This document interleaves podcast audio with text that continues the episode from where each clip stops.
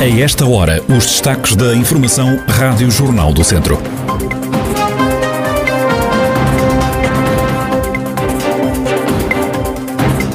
Professor infectado com Covid-19 coloca seis turmas em casa no Conselho de São João da Pesqueira. Neste jornal fazemos também um rescaldo do fim de semana desportivo.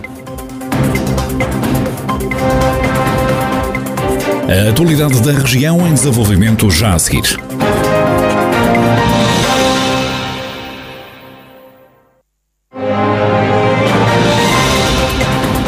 Noticiário Rádio Jornal do Centro, edição de Ricardo Ferreira. Seis turmas de três escolas do Conselho de São João da Pesqueira encontram-se em casa em isolamento profilático por terem tido contacto com um professor infectado com Covid-19. A decisão foi tomada pelas autoridades de saúde. O presidente da Câmara de São João da Pesqueira, Manuel Cordeiro, está a acompanhar a situação semana anterior tivemos conhecimento de uma, de uma situação, portanto, de um professor que testou positivo, entretanto, contactou-se a Autoridade de Saúde, evidentemente, foram, foram feitos testes, com aqueles contactos mais próximos também, de lembrar ou relembrar que, na verdade, as câmaras municipais já, já há mais de um mês não têm qualquer tipo de informação do acesso relativamente a casos uh, nos territórios. De qualquer forma, julgo que a situação também não era, não era grave até à. Entretanto, entretanto, em articulação, obviamente, a Autoridade de Saúde com escolas e também com a Câmara Municipal, portanto, determinou-se que alguns alunos fizessem, que eles tiveram maior contato, evidentemente, com aqueles professores que trabalharam em testes PCS, testaram alguns positivos e, entretanto, no dia de ontem, o Delegado de Saúde mandou isolar três turmas de travões, duas de paredes e uma outra aqui no Centro Escolar São João da Pesqueira. Portanto, eh, vamos aguardar os alunos vão ficar em casa até o dia 16 de novembro. Tenho nota também do lugar de saúde, eh, portanto, que este isolamento profilático será até dia 16 eh, e que depois farão nova ronda, de facto, para perceber se existem ou não mais situações idênticas e, portanto, estamos a acompanhar, evidentemente que, que pouco podemos fazer a não ser acompanhar, perceber com as escolas também as necessidades, os apoios à família, os transportes, etc a Autoridade está, está a acompanhar os casos e nós, obviamente, como sempre até aqui, como infelizmente há já desta data há dois anos, temos acompanhado e temos feito aquilo que podemos, evidentemente. Manuel Cordeiro, o presidente do município de São João da Pesqueira, a dar conta à Rádio Jornal do Centro da situação vivida nas escolas do Conselho devido à pandemia. Há seis turmas de três estabelecimentos de ensino diferentes em casa. Vão ser criados 80 postos de trabalho com a assinatura de um contrato de exploração de tungstênio em Armamar. O presidente da autarquia, João Paulo Fonseca, diz que, para além dos empregos diretos, o investimento vai atrair para o território técnicos ligados ao minério. É um, investimento importante para o Conselho, sei por isso mesmo, desde a primeira hora que, que o município também acompanhou de perto todo, todo este processo e também foi parceiro com a entidade que, a quem foram atribuídas as concessões, quer para a prospecção, quer para a exploração experimental, e agora esperemos também que este contrato assinado com o Governo seja para a exploração mineira vai ser feita numa zona sem impacto visual ou ambiental, é o que garante o autarca.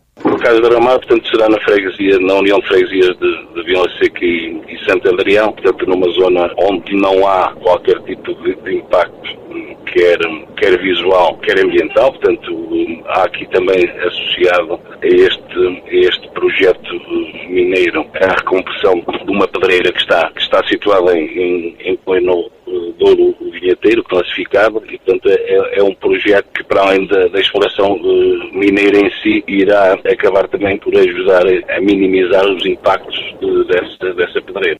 Em Armamar, o que está prevista é a exploração de tungstênio. Sim, esta, esta assinatura da, da eh, mineira também já tem um, um, histórico, não é? Portanto, houve uma primeira fase de prospecção, portanto, que, que, se iniciou em 2012, depois passou para uma fase seguinte de exploração experimental, que entretanto foi interrompida por força da pandemia do Covid. Portanto, nós vemos também com satisfação que o Governo tenha assinado esta, esta concessão, uma vez que já se retiram recursos essenciais, nomeadamente no que respeita ao mar, será um, apenas o, o tungstênio, um, e para além de, de, criar uh, alguns postos de trabalho relacionados com, com esta exploração, há também eh, as compensações ao município com uma porcentagem da, da exploração que, ou do minério que for retirado dessa, dessa exploração. João Paulo Fonseca, o presidente do município de Armamar, conselho que foi um dos escolhidos para ser assinado um contrato de exploração mineira para ser extraído tungstênio. O investimento vai levar à criação de uma centena de postos de trabalho, pelo menos numa primeira fase. O Museu de Lamego apresenta esta segunda-feira a nova sala colonial que é dedicada a uma coleção de objetos e artefactos africanos. A diretora deste espaço museológico, Alexandra Falcão, diz que a maioria das pessoas desconhece a coleção e defende que o processo de descolonização está muito presente em Lamego fala colonial resulta de uma vulnerabilidade do próprio Museu do Negro, que é o facto de custodiar há mais de 40 anos uma coleção em depósito do antigo Liceu Nacional Latino Coelho, sobre a qual muito pouco se conhece, com exceção de algumas exposições temporárias muito pontuais, é uma coleção desconhecida por parte do público. Tratando-se de uma coleção que pertence a um estabelecimento de ensino, afigurou-se que neste processo de conhecimento envolvesse a comunidade da escola, tendo em conta que estes objetos, a arte africana, se ligam à memória coletiva da cidade, com uma presença muito forte de processos de colonização e descolonização, muito por via da forte presença militar em Lamego. Alexandra Falcão adianta que a sala colonial pretende ainda criar uma narrativa diferente da que o Estado Novo tinha em relação às antigas colónias portuguesas a criar uma nova narrativa para essas coleções, porque estão muito vinculadas à antiga sala colonial, que foi criada em vários liceus nacionais, salas criadas pelo Estado Novo de exaltação do Império, como forma de propaganda do Império, e o que se pretende com este projeto é desvincular dessa narrativa ficcional que na altura foi criada e devolvendo aos objetos a sua historicidade própria. É um trabalho que será desenvolvido acompanhado sempre em colaboração com a comunidade escolar e comunidade do Lamecense. O projeto conta com o apoio da Fundação Carlos Gulbenkian, meio de uma candidatura que foi apresentada pela artista e investigadora Catarina Simão, que, sendo Lisboa, tem trabalhado ao longo dos anos esta tipologia de coleções e que tem trabalho apresentado em galerias, museus nacionais e internacionais e que tem um vasto currículo no estudo e na apresentação, na divulgação destas coleções. Alexandra Falcão, a diretora do Museu de Lamego, que esta segunda-feira apresenta o projeto da Sala Colonial, dedicada a uma coleção de objetos e artefactos africanos, com base num trabalho que foi desenvolvido pela investigadora Catarina Simão, com o apoio da Fundação Carlos Gulbenkian e da Direção Regional de Cultura do Norte, da Escola Secundária Latino Coelho, também do município lamecense. São João do Monte, em Tondela, continua a ser o único local no distrito de Viseu com um balcão do Serviço Nacional de Saúde.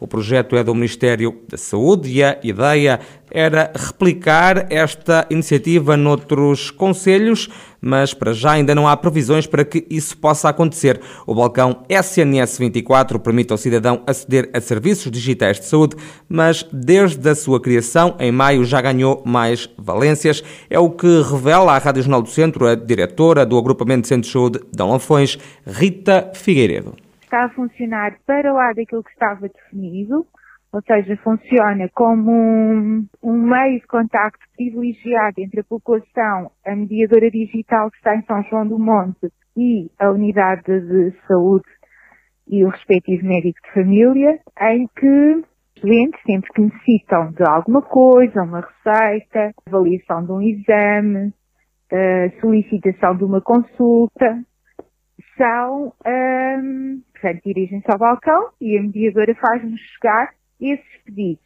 Tem funcionado também como interlocutora no agendamento da vacinação, por exemplo, na atualização dos contactos, na informação dos doentes sobre questões relacionadas com a saúde, na emissão do certificado digital, que é uma população muito envelhecida, uma série de possibilidades de resposta a problemas dos utentes. Rita Figueiredo, da direção do agrupamento Setsu de Dão Lafões, a falar do balcão SNS 24, só há um no distrito a funcionar em São João do Monte, no Conselho de Tondela. De saída ao futebol, na Primeira Liga, o Tondela recebeu ontem e bateu o Marítimo por 4-2 numa partida em que os Beirões beneficiaram de três grandes penalidades marcadas logo na primeira parte pelo médio João Pedro. Com esta vitória, os tondelenses sobem para o nono lugar da tabela, com 12 pontos em 11 jornadas disputadas.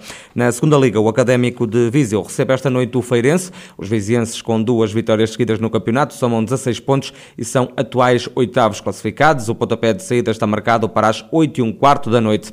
No Campeonato de Portugal, o Castro Daire voltou a perder, desta vez em casa do líder da Série C, o Salgueiros. É o segundo desaire consecutivo para a equipa castrense. Após esta derrota, o conjunto pode ser ultrapassado no segundo lugar se o Lessa vencer a partida que tem em atraso frente ao Valadares Gaia. Já o Ferreira Daves empatou a zero em casa frente ao Espinho. É o segundo jogo sem vencer da equipa do Conselho de Sátão, que soma 4 pontos. Na divisão de honra da Associação de Futebol de Viseu, no Grupo Norte houve uma troca no primeiro lugar. O Rezende escorregou no terreno do Paivense, empatou a uma bola e deixou escapar a liderança para o Lamelas, que venceu por 1-0 na deslocação ao campo do Lamego. Na cauda da tabela continuam o Nespreira e o Parada, ambos derrotados nesta ronda 8 do campeonato.